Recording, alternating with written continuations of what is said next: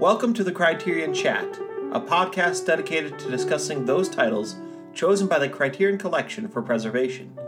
I'm Nate Myers, joined by Matt Peterson, as we discuss the curious case of Benjamin Button on our 14th episode.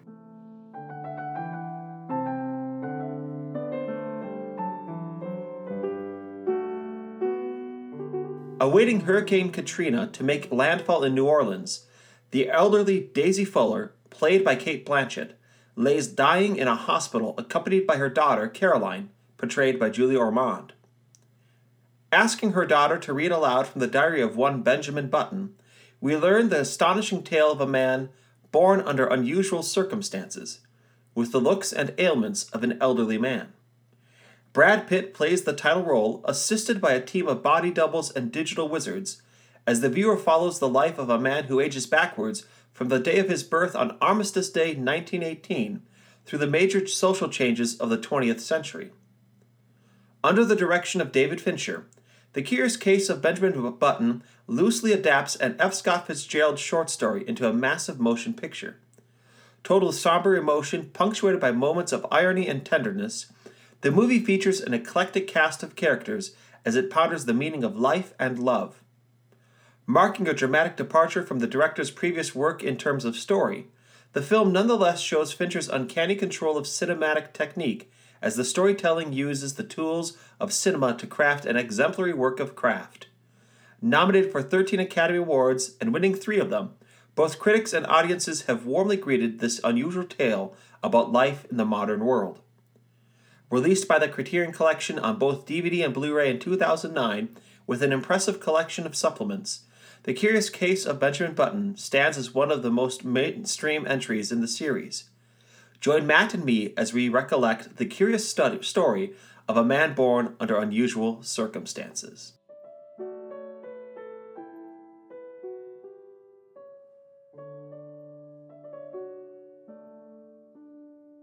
So, Matt, I will begin this podcast by offering you an apology. I uh, know that you do not like this movie, and I picked it anyway Yeah. for reasons that we'll get into as we talk about it.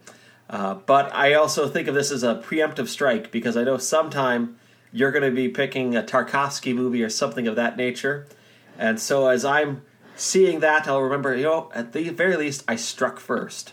Uh, so we'll have that to go with here. Well, uh, I'm I'm So- meticulously planning my my sweet revenge. So rest assured. Well, as you are burning my crops, I'll just remember I laid waste to your railways. well, neither one of us actually really cares much for this particular movie. No. So maybe it's worth starting at why it is that it doesn't work because there's a lot going for it. Every time you watch it, uh, there's a lot going on. They go, that's good, that's good, that's good. But as a whole, I think both of us agree it doesn't come together.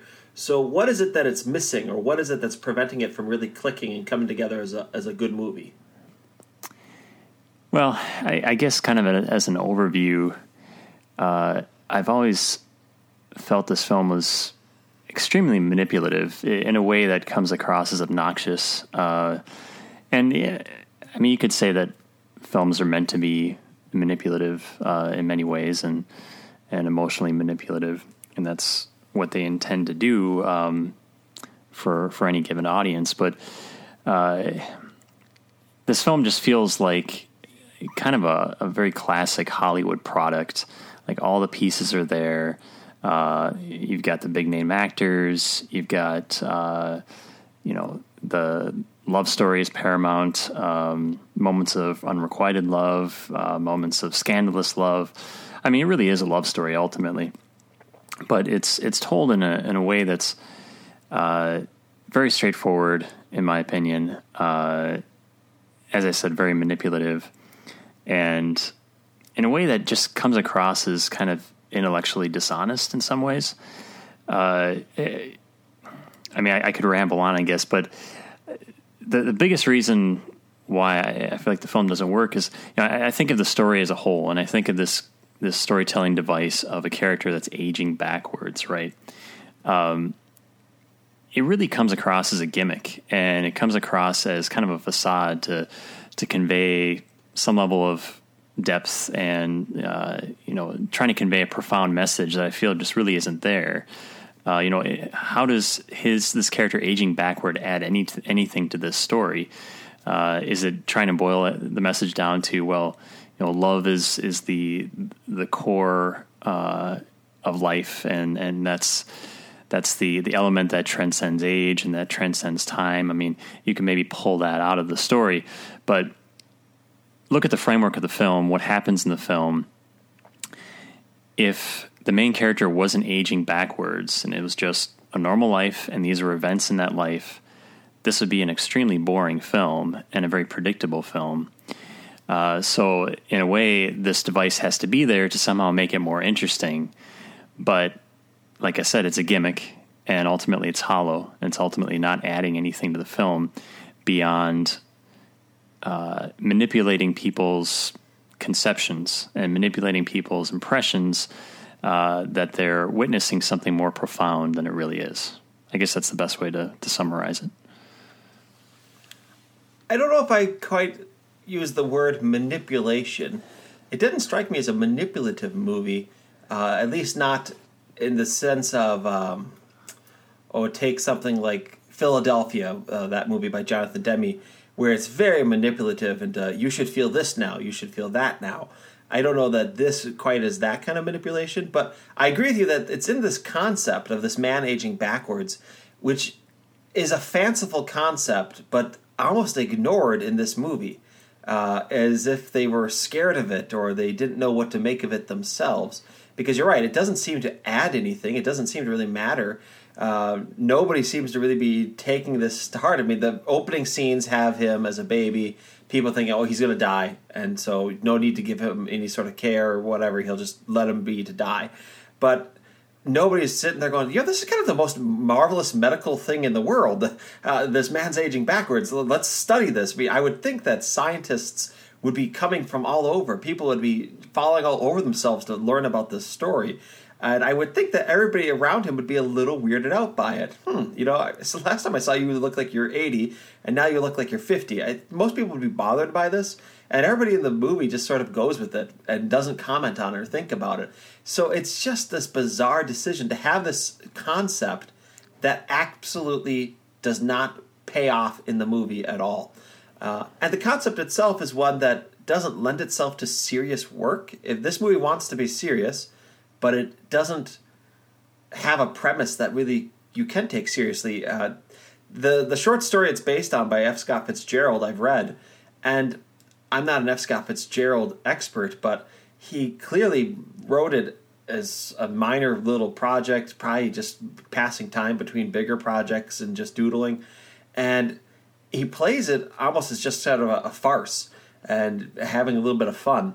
Whereas this movie gets so serious about it and so I think a lot of the fault really comes down to Eric Roth's screenplay. I, I, I think that's where the, the main issues lie.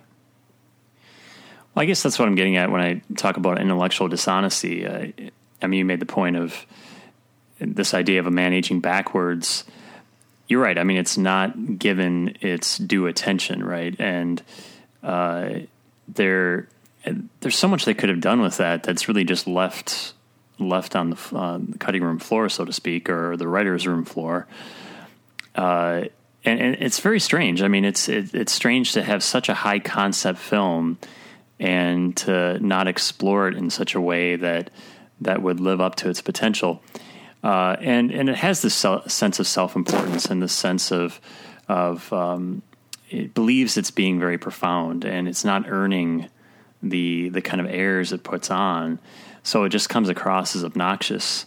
Uh, and I and I say manipulative because the film wants the audience to to be caught up in this emotional spectacle, right? And and it's just kind of grabbing all those elements, you know, the the dying old woman in bed recollecting about her life, and and uh, just those very typical archetypes that we've seen over and over in films uh, the storm is brewing outside. You know, the hurricane is approaching, and and just these elements that uh, maybe I've just seen too many films, but they they really hit you over the head. And uh, again, ultimately, the film isn't uh, earning the the moments that it's uh, trying to convey or trying to achieve.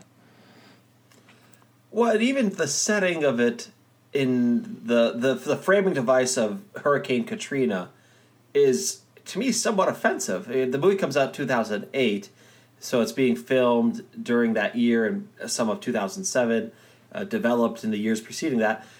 You know, Hurricane Katrina was a real event with real people who really did die and really did lose everything, and then to put that as sort of the framing device of a tale that's way too far removed from anything that has to do with New Orleans, the real New Orleans, and I just find that in bad taste, uh, and I don't really understand why they felt the need to do that. You could easily have dropped the framing device altogether, and quite frankly, it's a movie that is bloated. I mean, this is a bloated movie. It's close to three hours, and it does not have a script that it merits a three-hour runtime. And I think that's maybe part of what doesn't work about it either is that a lot of the individual scenes I find interesting. You know, this. So, for example, the the subplot that comes up about midway through the movie, in which uh, Benjamin Button is having his first uh, liaison, his fir- his first uh, romance with uh, the the British spy's wife, Elizabeth, uh, played by Tilda Swinton. It's a perfectly nice little set piece. Yeah. Makes maybe for an interesting short film. Uh, or it could be just if you focus on those characters and kind of developed and expanded that, could be an interesting movie in its own right. But within this larger context, it just feels like, well, that doesn't advance the thrust, which is this supposed love story between Benjamin and Daisy. And ultimately, it, it actually, I think, works against that love story because not only do we then have this de- detour that doesn't really advance the narrative, but we also then have a sense of why do these two even love each other? There's never, to me, an understanding of why they love each other. Yeah. Uh, other than the initial, maybe the early scenes where you have the very uh, young children, right? Benjamin obviously looking like an old man, but still being a, like a seven year old, and, and Daisy meeting and having this little shared uh, secret and the conversation under the table. I mean, there's something kind of sweet and tender in those scenes, but otherwise, it just seems like it's it's it's pondering, it's meandering here and there. It's it doesn't seem to have any drive or focus, and maybe that's part of the self importance aspect that nothing really seems to be accomplished as you're going from set piece to set piece. Well, even beyond that, um, it's hard to understand Benjamin's allegiance to her because she pretty much treats him like crap throughout most of the film. I mean, they, they do have this. Well, you know, in that sense, now now you say that, Matt, you know, it seems like a very realistic love story. Well, um, I, I'll let that slide. Uh, uh, you know, Just because your wife may actually be listening to this podcast, right? well, I, I think she abandoned this long ago. She's a smart woman. Yes, that's why I married her. Uh, well, uh, Daisy is just not a very likable character, at least to me, uh, throughout the No, film. not, neither here. Yeah, she's, and I guess part of it is it's kind of hard to gauge her age throughout the film because, uh, you know, she's she's played very well by Cate Blanchett, but uh, there are moments where okay, she's supposed to be in her late teens or early twenties uh, when she's a dancer in New York, and and she's kind of you know bouncing between different relationships and and uh, discovering uh, what it means to be in a relationship.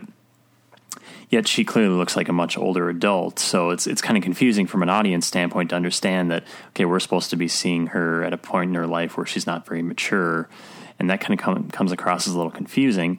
And it's even more confusing from an emotional standpoint when we see uh, Benjamin Button. Granted, he's younger at this point, but he still looks quite a bit older. Uh, so you don't kind of get the emotional grounding that comes from seeing, you know, two kids that are trying to understand what it means to to be in a relationship or to forge a relationship. So so there's some emotional confusion there in the storytelling. Uh, but yeah, overall, she's just not very likable, and it's it's hard to understand what kind of a connection they have. I mean, I I guess Benjamin's character just has felt that connection from day one when they met as children, and that's something that he's uh, been clinging on to. But even that, he comes across as a bit of a stalker from time to time, uh, following her around the world and kind of expecting her to drop everything and to, to jump into his arms. But I guess part of that is his emotional immaturity as well. But yeah, it's a relationship that is trying to be complicated and trying to be, uh, you know, meaningful. Uh, in again, the the element of him aging backwards. They're they're trying to use that as a device to to complicate their lives, to complicate this relationship, to add a new dimension, to make it profound but it ultimately just kind of confuses the emotional waters and makes everything kind of muddled. And you don't have that sense of grounding. I mean, the, the one moment where I felt like, okay, this kind of works is when they're in the dance studio and they realize that their ages are kind of lining up at that point when they're in their mid 40s or so. And then he looks in the mirror and says, you know, I want to remember us as we are now. That, that was kind of one of the few moments where I felt, okay, there, there's a real connection there. And I, am not saying that people have to be the same age to have uh, a romantic connection. I'm not saying that, but it, you know, eh, from from the context of this film, the age discrepancies do play into, I think, a sense of disconnect that you really can't avoid. Uh, and it's such a central device to the film that it kind of becomes counterproductive. Agreed. Well, I think they miss a lot of opportunities. Let's take those earlier scenes with Benjamin and with Daisy, and and think about those. Uh, he should be a child, right? I mean, he's also a teenager. I mean, they're basically the same age, right? They're just biologically the his body's in reverse. But so in terms of developmental interest to me, because he he is still had to learn how to speak. He had to learn how these different things. You know, he's not born with any sort of innate knowledge and so he should also be sitting there confused and not understanding how relationship works and being self absorbed like a young person is. And they kind of play him like he's this old man just sitting there, proddling, uh, uh, just kind of idling by and listening to her stories about how she's meeting this person and doing this kind of dancing. And they play him like he's an old man, but he's not. And so there isn't a sense of you could play that that sense of how he is. Uh, not able to live the life he might want, right? You know, he he's you, you could have the sense of loss, like ah, I, I, I because of my circumstances, I can never really have the love that I want to have with her because I can't physically keep up with her. You know, I'm physically too young uh, or, or, too old, but I, I, have the spirit, right? And so therefore, I'm, I'm missing in something here. None of that's there, and so it's kind of well, yeah, it feels like she is dating her grandpa, uh, which is just in of itself not really addressed. Then, like, well, what's the awkwardness of this? I mean, nobody seems to ever kind of look at it and go, "Hey, why are you with this older man?" Uh, that doesn't ever come up in, in those scenes too. So that's where you just kind of go, "This is not really working together uh, in any sort of meaningful way." And so you have really a concept, a script that don't actually pack anywhere near the emotional punch that they think they do. Yeah. And that well, sadly, it seems the whole cast and crew seem to think they do. Uh, because it does strike me as I watch this movie that everybody who made it really believed in it. It, it sure seems that way. I mean, everyone seems quite committed to, to what they're doing, and I don't get the sense that anyone is giving a halfway effort.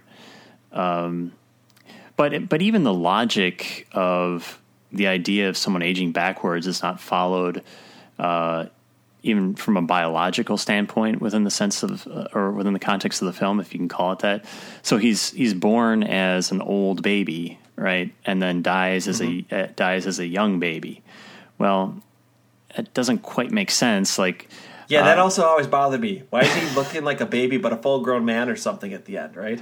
Well so. yeah well uh, yeah by that logic he should look like exactly a, a full grown baby which I suppose from a practical standpoint would look very, very odd, and it wouldn't provide the emotional uh, uh, power of Cate Blanchett holding an infant that we know is a 90 year old person that's dying.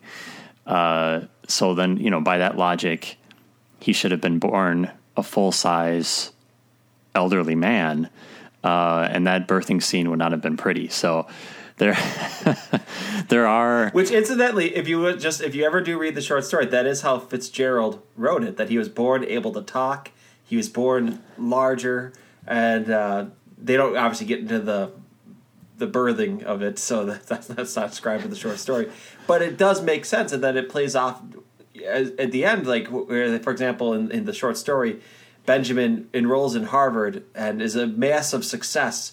But as he continues to go through Harvard, he starts to become younger, and so like he was on the football team as this great star in his first year, but then he winds up being cut from it because as he gets younger, he gets less effective at playing against the other players. Hmm. So I mean, there's none of that playing out going on here. It's just it's it's it's, it's its own internal logic doesn't work.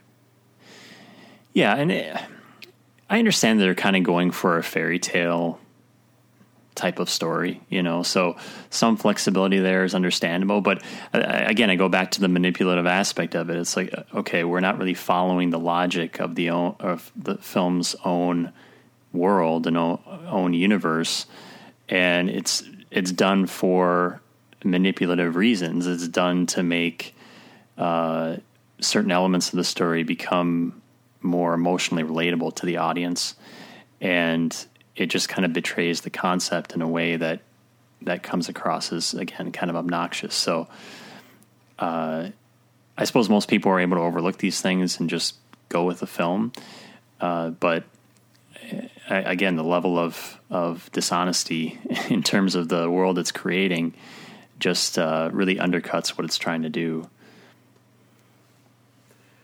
I agree. You know, it's it's it's sad because it is such a well made film. I yeah. mean, if we, we've been focusing on what the movie gets wrong, it gets a lot of things right, and it's it's about as well made a film as you can have as far as the actual execution of it. Uh, this is a beautiful looking movie. Its sound design is very good. Acting is very good. Um, so, I mean, there's there's a lot to admire about this movie which makes ultimately my disappointment in it all the more frustrating. Uh, yeah. I would say this is one of those movies where I watched it a few times now, and you know, some movies you watch and you kind of grow in your appreciation. Every time I watch this, I like it less. It's the exact opposite.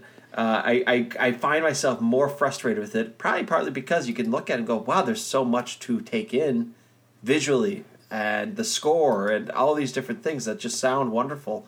But to nothing. And so it is a frustrating movie in that regard. Um, one thing maybe worth talking about is just because of the nature of how they made this movie. Obviously, a great use of, of uh, special effects, uh, building on the success of other movies that had come before it, and integrating them very well into the story, which is really just kind of a, a way in which movies are being made now in the light of Avatar, Life of Pi, Hugo, right? This kind of integration of visual effects at all times this movie basically every shot is a special effects shot. Uh, how do you evaluate, or how do you think, Matt, we should evaluate movies in in light of this new era of digital filmmaking? Well, it's it's a challenging question. I mean, it, it opens up a lot of possibilities, right? I mean, the the technology is is very liberating, and and the visual effects in this film hold up very very well. Um, I even think it looks better than uh, a lot of more recent films that have tried to do either de aging or digital face replacement. Um, you still kind of get that waxy sort of rubber face effect in, in some shots, but overall the integration is really, really good. Uh, but you always have that jarring moment when they switch over to the actor and makeup, and it's kind of like, oh, you know, you, you, always notice that, and, and, it's definitely noticeable in this film too. Um, but you know, with you know, I think of Rogue One uh, recently as a, a, film that brought back an actor from the grave, essentially, with with Peter Cushing uh, reappearing as as Tarkin. You know, the, it, it, does kind of open up uh, a lot of kind of scary potential, I guess, in terms of where this is heading, and and we have to kind of ask ourselves uh, what the the moral implications are to to bringing back actors or to to digitally recreating actors that that may be deceased or or uh, may have not intended to to play such a role. So. Uh, I think there are some ethical questions that, that come up with the level of visual effects that we're seeing nowadays. But you know, I, I think people can look back to this film as as a real touchstone in terms of uh, advancing that technology uh, as you said, most most shots are visual effects shots in this film, and it's pretty seamless. And I mean, I have to echo you uh, in terms of the craft of this film. The craft in this film is pretty impeccable, And uh, I mean, we all know David Fincher is a very talented filmmaker. Uh, but I, I, do wonder why he picked this project. I mean, it does seem very out of the norm for him, and maybe that's why he picked it. He wanted to do something uh, maybe more family oriented. Uh, but if you kind of look into the history of this film, it went through a lot of different phases of development with a lot of different directors, but finally settled on Fincher. Uh, but I'm, I'm digressing. Uh, what, what's your take on the um, the visual effects? It's an interesting question. Just how do we evaluate movies with the digital age? It's not exactly a new question. I mean, special effects have been around since the silent era, but for example, who gives the performance of Benjamin Button? Right, that's a question they have to ask now. Obviously, I would say, "Oh, it's it's Brad Pitt, and he was great," and I agree. I, I thought he was very good, and I thought it was an excellent performance. But how much is it him? Because you now have not only him, but you have these two body doubles that are people that are playing the parts of him as an older man, and then they map him onto it. So how much is him versus how much is them? And it, it's kind of tough to put all the performance and give him credit for all of it. Then you have just the digital uh, wizards that did everything that they did to integrate it, and uh, as you said, with pretty much uh, astonishing success. I would I would argue. I, I think it holds up very well and yes, there are some shots, as there always are, that don't quite work as well as others, but it's very few and far between, and certainly nothing that distracts you. Like the stuff in Rogue One was very distracting uh, yeah. with both Carrie Fisher and with Peter Cushing, but this never was distracting to me. So I, I mean, to that credit, this is exactly what you want in visual effects. You don't want them to speak to you, right? Uh, it's the idea the best visual effect is the one you don't know is a visual effect. And I think they do that pretty well on this, in all honesty. So it's a great success, a great triumph, but it does then make who actually owns, who gets credit for this performance, who gets credit for this character, a little more difficult. Not that that maybe wasn't there before. I mean, how much would a makeup artist deserve credit for John Hurt's performance in The Elephant Man? Yeah. But you do have, I think, a little bit harder time ciphering what is the real art here. Where's where is the real art here, uh, and who are the artists? It's perhaps a great thing because it, it hits collaboration and the importance of collaboration all the more. But it does make it, I think, a little. We, we have the tendency to want to put the emphasis on a particular person. Brad Pitt's the one that gets the Oscar nomination, right? But he doesn't make this performance all on his own. And I think, no small part, it's from those earlier scenes that he probably attracted so much notice for his performance. Uh, his later the later scenes are good, but they're nothing. There's nothing to him that's really remarkable. It's those earlier scenes that seem so remarkable, and that's not all on his shoulders. So. Yeah, you almost have to know how they made the film to judge the actor's performance. You know, is this is this all being captured through you know motion capture technology uh, with Brad Pitt himself? How much of it's being animated? I mean, granted, that's his vocal performance, so there's some value there. But yeah, you're kind of uh, splitting hairs at a certain point where you're you're wondering, you know, who who gets the credit and and and what goes where in terms of um, the the final product or evaluating the final product. But yeah, ultimately, it's film's a collaboration, and and what we're seeing on screen is an amalgam of of every element. So that's that's a, a tough question to answer. And I do think, at the end of the day, I do think David Fincher is the wrong director for this material. Yeah. Well, he does have incredible talent. Uh, I have a mixed opinion of David Fincher. Some of his stuff I like. Most of his recent stuff I would say I like. But a lot of his earlier stuff I didn't like. And this is, I guess, in that little transition period there where I, I didn't like something, I did like something. But he approaches it, I think, with just the wrong attitude. The, the story's being taken too seriously by him as a director as well. Just the visuals, the way he paces it, these long takes, very drawn out. You know, a lot of shots being uh, taken in in wide shots, and it's not as um, not as light as it should be in its in its directing of the, the performances, uh, as the directing of the action. Uh, there's this sense of importance in his filmmaking. I think this really should have been made if it, if you're going to make this story, this needs to be made with like a Steven Spielberg uh, because he would have, I think, had the the whimsy that the premise deserves or requires for it to work, as opposed to the seriousness that Fincher brings to it. This just is hard to to direct with his attitude, which is a more cynical, I guess you could say, attitude. Yeah. And I just don't think he's the right director for it. He he brought together a great looking movie, but I think he's got the wrong tone in his approach. Yeah, I mean it's it's very much a Fincher tone, and it's it's a clash. It's weird to see this kind of fairy tale material framed in in a, a Fincher way.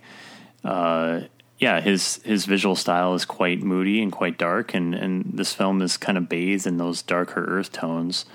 And yeah, visually it looks fine uh, on its own merit, but it, it does lack yeah, I think whimsy is probably the right term for it. I mean, this is definitely right up Spielberg's alley, and I think he was attached to the project at, at one point with Tom Cruise back in the '90s. Yeah, yeah. yeah. So uh, I can certainly see Spielberg being interested in this. Uh, I, I, guess I, I, haven't really delved into uh, the special features uh, with this, but I wonder if Fincher ever speaks to what interested him about this project or why he um, why he decided to pursue it. Did did you uh, come across any information on that?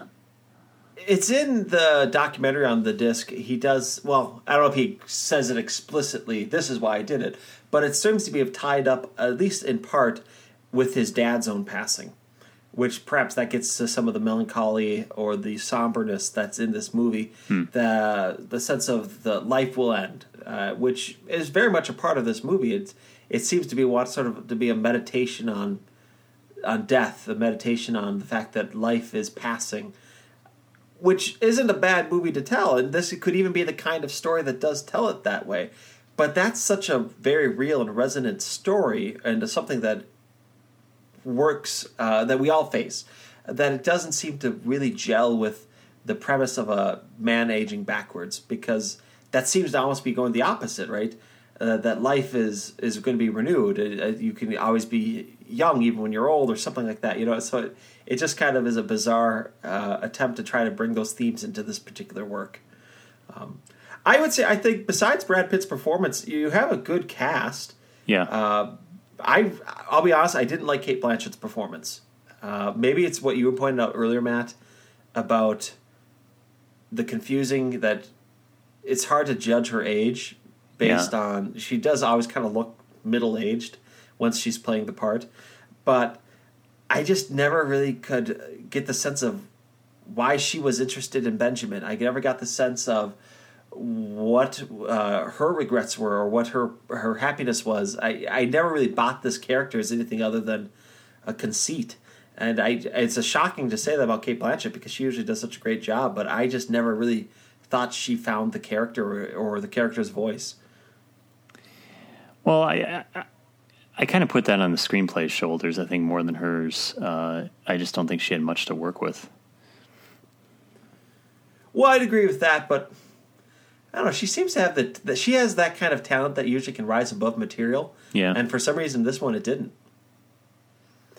Yeah, I, one of I, probably one of her weaker outings. I mean, I think it's fair to say that, but I I just think the story is so problematic that even as you know a great actor probably would struggle to find some footing. And you know, one thing I, I, just have to mention on, on kind of a moral level is just how casually this film treats infidelity. I found kind of disturbing. There's a lot of sleeping around going around going on with uh, with married people, and it's just kind of treated like, oh, that's just part of life, and that's you know discovering love and discovering what it means to love, and uh, that just came across as kind of bothersome to me. Call me a prude, I guess. Well, you are, but so am I. So I'm with you on it. I think. I mean, I agree with you. What actually bothered me most of all when I first saw this back in the theater was its anachronism. Uh, the mores that they are portraying in this movie are not the mores of the historical period and it obviously takes place over many historical periods. You have it in the right at the end of World War One. You have it again during the Prohibition, Depression, World War Two. You have the seventies. 60s, right? So you have this whole wide range, but it's all told from the perspective and the social viewpoint of Gen Xers. Uh, this is a Gen- Generation X movie. I think the the movie they compare this to is uh, Forrest Gump. Yeah, same screenwriter. Eric Roth, yes, wrote both screenplays, but it's the same kind of story. This idea of a kaleidoscope of of America during the 20th century. Yeah. This sense of a a unique, interesting, bumbling kind of character uh, that is going through these major events or these major periods, and Forrest Gump is a baby boomer's uh, attempt at this, and this is a Gen Xer's. The Curious Case of Benjamin Button is a Gen Xer's attempt at it. Now, Eric Roth himself, the screenwriter, is a baby boomer. But David Fincher, Brad Pitt, Cate Blanchett, all of them are, are Gen Xers. And so there's a kind of cynicism that comes into this movie in a sense of like nobody is married in this movie, which bothered the hell out of me. I remember thinking that at the time. That, for example, Queenie, uh, Benjamin's adopted mother, played by Taraji P Henson, and I thought she was very good in the movie. Yeah, I thought she was actually maybe the best performance in the entire movie. It creates the most interesting character in a sense, but here she's raising this child. Nobody seems to really care. She eventually gets pregnant later on, has her own baby but not married, and there's no sense of scandal. There's nobody who's output. You know, there's there's none of that sense of hey, you can't stay here anymore because that would have been the mores of that time period, and the movie doesn't portray that at all, good or bad. Doesn't it? Just pretends that nope, that this was just the way it was. That's totally fine because that's the way Gen Xers live, right? Uh, when later on Benjamin and Daisy have their child, right? Caroline is Benjamin's daughter, who's hearing the story of her father as she's uh, with her dying mother uh, there's there's this scene where they have all these neighbors over and they're all uh, having a birthday party. I thought in the mid '60s, nobody's doing that unless they live in the middle of Soho, New York, but they're in some part of New Orleans. That this would have been considered scandal at those times. And again, you can think that's an overreaction on the cultural's part, but that was the historical period, and the movie just decides, no, we're going to just pretend like it's all taking place with the mores of 2008. Yeah, and I found that morally problematic. I, I think it's it's a, a a serious flaw of the storytelling to project your own cultural viewpoint into past historical periods, because ultimately you have a responsibility to try to, as best as you can, accurately portray the period in which your movie is set. I don't know if you have any thoughts on that. Yeah, I, I think it's a good point. I agree with that. I mean, um,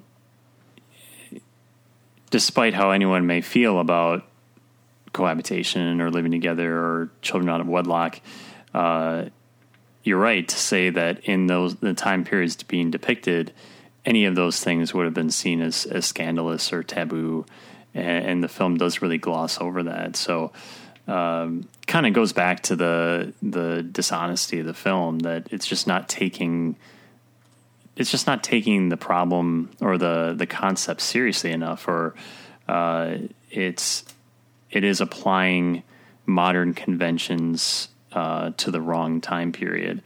Um, and and as you said if it, if it had framed that within the context of a more liberal aspect of society, like you said, Soho, or if they're in, you know, uh, uh, in the Haight in uh, San Francisco in the '60s or something, where where that sort of thing may have been more accepted from a cultural standpoint, than then it would have flown a bit better. Uh, but it it is noticeable, uh, especially once you point it out. Well, I think anachronism is an ordinary part of any historically made uh, set film, right? Yeah. Any movie, any book that is about a past age, to a certain extent, is always going to carry with it something of the era in which it is written or made. So I don't mind it entirely because it's not entirely avoidable, but at least attempt, right? At least make an attempt to try to be accurate and true to the period beyond just the costumes or the sets. Mm-hmm. It's very superficial. Maybe that gets at the underlying point of this movie. It's a very superficial movie. Uh, rather than doing the hard work of going, okay, what were the social mores of that time? What would have been the reasons for those mores? Why is that good or bad? And then, as a filmmaker, as a screenwriter, director, an actor, coming to a decision and then trying to say something about that historical time period. It's just let's kind of dress ourselves up in it, but we're just really all talking about the world as we see it here today. And that's very much a Generation X character trait, if you ask me. Uh, the the sense of an ignorance of history uh, is very apparent in that generation and, and on into the millennials as well. So it it bothers me. It really kind of gets under my skin when I see it in this particular movie because what it does is it normalizes our world today and says that's just the way the world always is, but not really. I mean, it hasn't been, and maybe we've got it wrong today, or maybe we do have it right and they had it wrong in the past. But you have to have an honest and serious engagement with history, Yeah. and this movie doesn't. And so, and ultimately, even the sense of hey, we want to tell you the the story of of Amer- of the American century. You you didn't tell me the story of the American century. You didn't honestly show the periods that you're depicting on screen. just an uh, aside on on Queenie, uh, or just on how some of the other characters age too. I thought it was very odd that uh, we saw her as quite young and vibrant, and then Benjamin Button leaves for a short while, and he comes back, I think, from the war, and all of a sudden she's got like the baked bean teeth, and and she looks quite a bit older. Uh, that struck me as kind of odd and and speaking to the film's kind of superficiality or superficiality as well. Uh, that that uh, element kind of came out of nowhere. I don't know if you noticed that. I didn't pick up on it. I guess I didn't. I mean, I supposedly see 1918 is when he's born. He probably leaves in the mid 30s because he goes first to was it Moscow yeah, and then to the war. So he probably comes back after nearly a decade away. I suppose she could have aged a bit in that. Um, I, I just incidentally, I also uh, that's that period that, where he is working on the tugboat. Maybe is my favorite sequence in the movie. I was going to say the same thing actually. Jared Harris is awesome in his his character. Yeah, he was like my favorite guy in the movie for sure. He he creates such an interesting character with very limited screen time. Yeah. and I just love that scene where Benjamin and it's it, this is again this is where there's moments in the movie they go oh that's so good when Benjamin wants to take Daisy out as little kids and it's where they kind of get like he's an old man's body but he's a little kid at heart. He's can we go out and you know not understand exactly that his captain is an alcoholic who's not going to just be able to get up in the morning, you know, because two kids want to take a ride on the tugboat. Yeah. And I just love his. It's Sunday morning. Do you know what that means? No. It means I was very drunk last night. I mean, it, there's just a humor in those scenes, and there's a life in those scenes that sadly is just kind of missing in everything else. But those scenes are maybe the ones that kind of get a little bit of the whimsy, and then it goes back to being too damn serious. Yeah, and w- when he comes back in the end uh, for that little montage sequence that reminded me of the end of uh, Titanic, actually, with uh, seeing all the characters from the film again. Just reminded me how much Well, I and- miss, missed his character and, and how much the uh, the film needed more of, of that tone. Yeah, I mean, if you just had populated with that kind of attitude, that kind of, I mean, th- there is a few traces of cynicism even in that story. The Native American soldier that's all rah rah America, and it's kind of this wink, wink, nod, nod. This idiot dope who doesn't know that America destroyed him and his people. Uh, so it, there's a sense of look at how smart we white people are that are making this movie. We, we, we can recognize this Indian this Indian is a dope for not hating America like we do. Uh, so there is some of that in there, but if that movie, if that tone was effectively accom- uh, carried throughout this movie, you'd have a very good movie in many ways, uh, or at least a much better movie or interesting movie. Uh, but it just it gets lost. Uh, It gets lost in this particular film. Uh, you you mentioned the ending, Matt, and that made me think of that that scene where I it's yeah. I mean, ben, Benjamin's giving this narration of what he's saying. Some people are mothers. Some people are dancers. Some people make buttons. It goes on and on and on with all these things, and then it just ends. Yeah, it's it's abrupt. It's like, well, I was just like, well, la di da. You, you you notice that people are different. Is that the takeaway from this movie? Is that its summation of its thought? Um, and again, this maybe gets to a point of, am I missing something? Because so many people seem to like this movie and think it's saying something important, but it seems like that was meant to be its its thesis statement at the end there, and it just it basically ultimately amounts to, you know, there's different kinds of people in the world. That's it.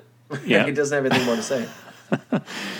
Well, what more is there to know, Nate? Really, honestly.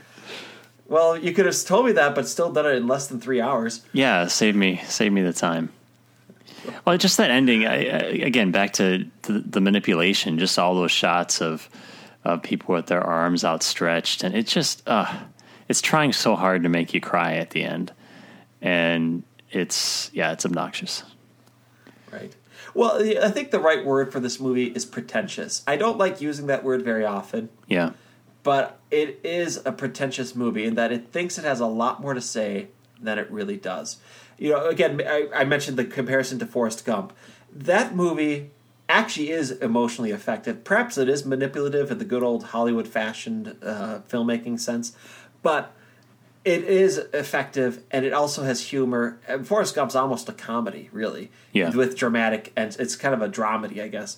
Right? This is purely drama, moments of some humor, but not much, and it do, it just takes itself so seriously. Whereas I get the sense that Robert Zemeckis and company, when they made Forrest Gump, were aware that this is a preposterous story, but let's have fun with it, and maybe occasionally have a little bit of an insight, a little bit of a thought into some of the events that we grew up with that we know about. This one, it doesn't say anything, and that's where the pre it's, it says it thinks it's saying something, but it doesn't. I would agree. Well, let's talk about this as a as a movie released by the Criterion Collection. Uh, and part this is part of why I wanted to talk about this movie here tonight, because it's a very mainstream movie. It's a mainstream release. As a matter of fact, I would say this is probably the most mainstream release Criterion's ever done. Uh, I'm holding the copy of the disc right here, right now, and it's even in the, from the very first days of Blu-ray. It is, I believe, the only Criterion Collection title to be released on Blu-ray with the blue case. Yeah, Uh, maybe I'm wrong on that one, but I think it's the only one. yeah. It's the only. It's the only one for sure. And it also was re- just the the simple release of it was always on Criterion. It's not like there was a release put up by Paramount or Warner Brothers, and then Criterion later came on and did a different release.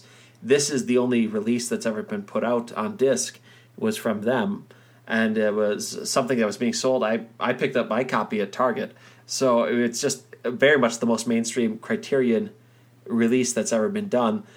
Um, I, this raises the I guess the question of the Criterion Collection and its releasing of films. It's typically art house. It's typically foreign films highlighting them, but there are these other movies, The Rock, Armageddon, some of the others that have been released over time that are more mainstream. What are your thoughts about just the idea of the Criterion Collection releasing these kinds of big budget uh, commercial movies?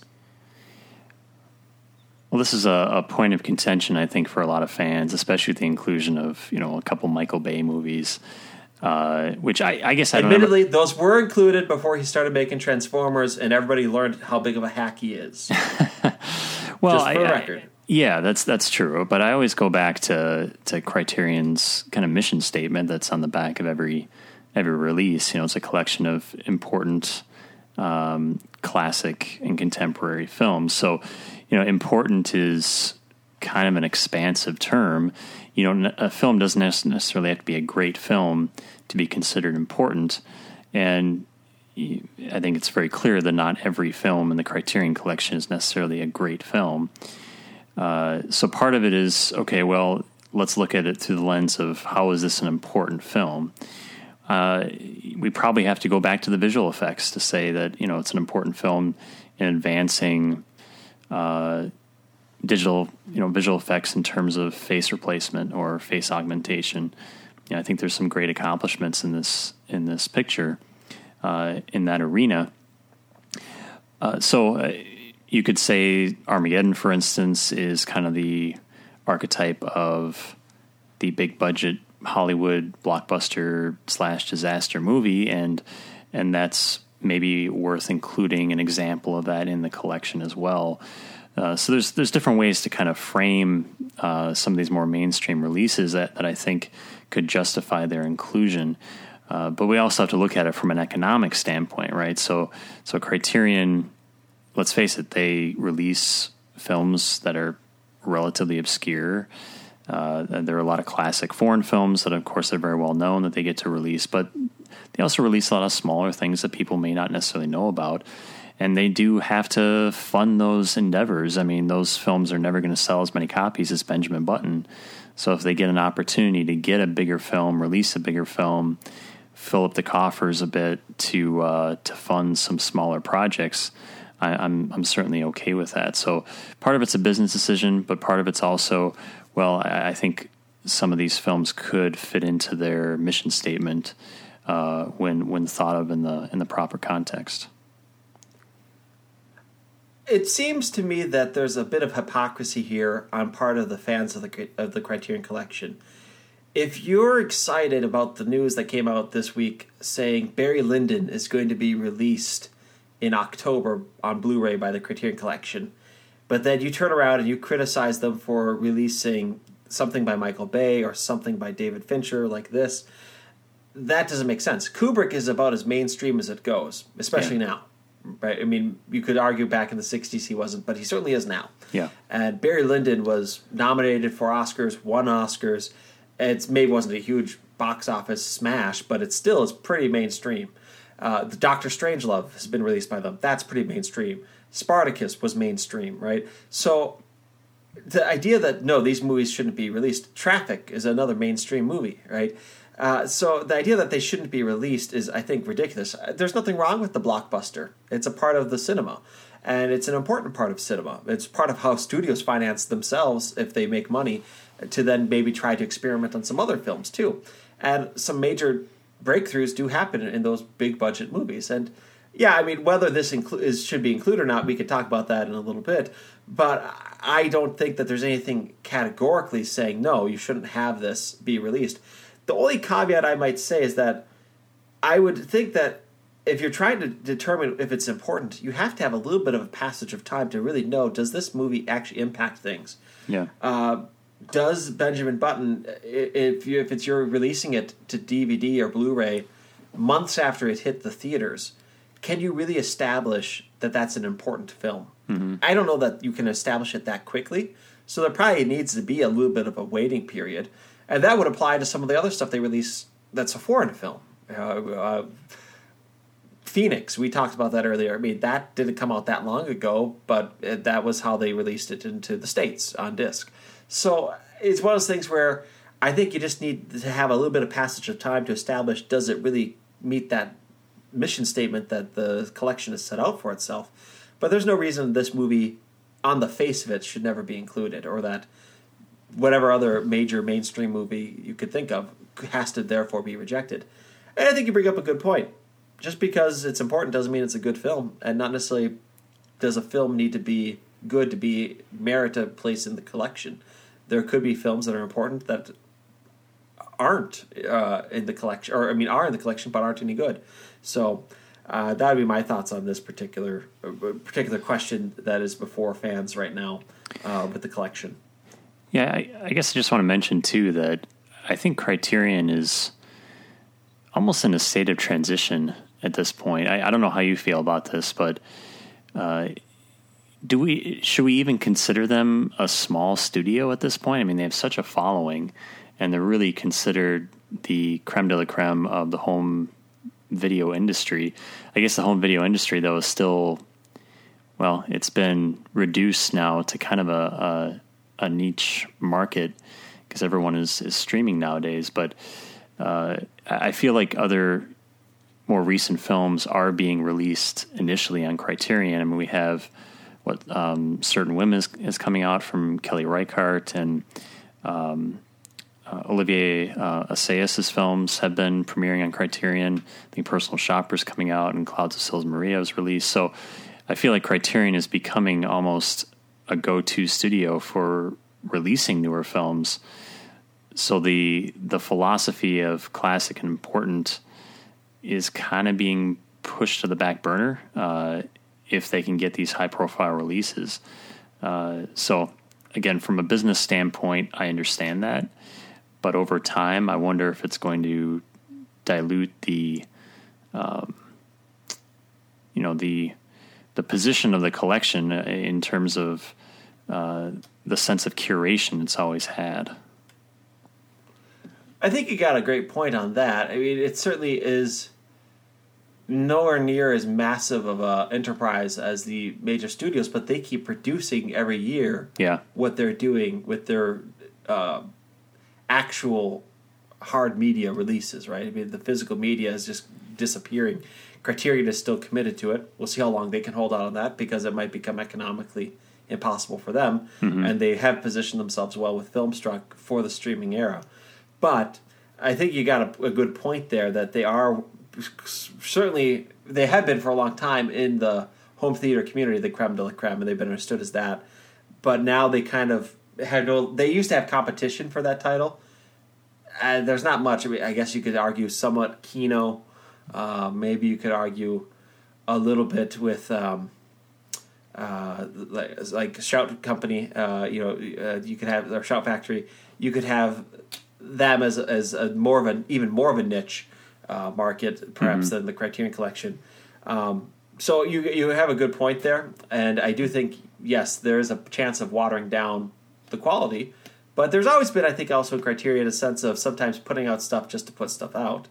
Uh, that they they have certain titles that I go. I've always thought I don't know that that one really has any b- basis being released here, but uh, I, I also think that what you see is more and more certain people must be working with the Criterion Collection and have a relationship with a director or a, another artist of some sort, and they keep getting those titles. Like for example, the release that's coming out of Twin Peaks Fire Walk with me.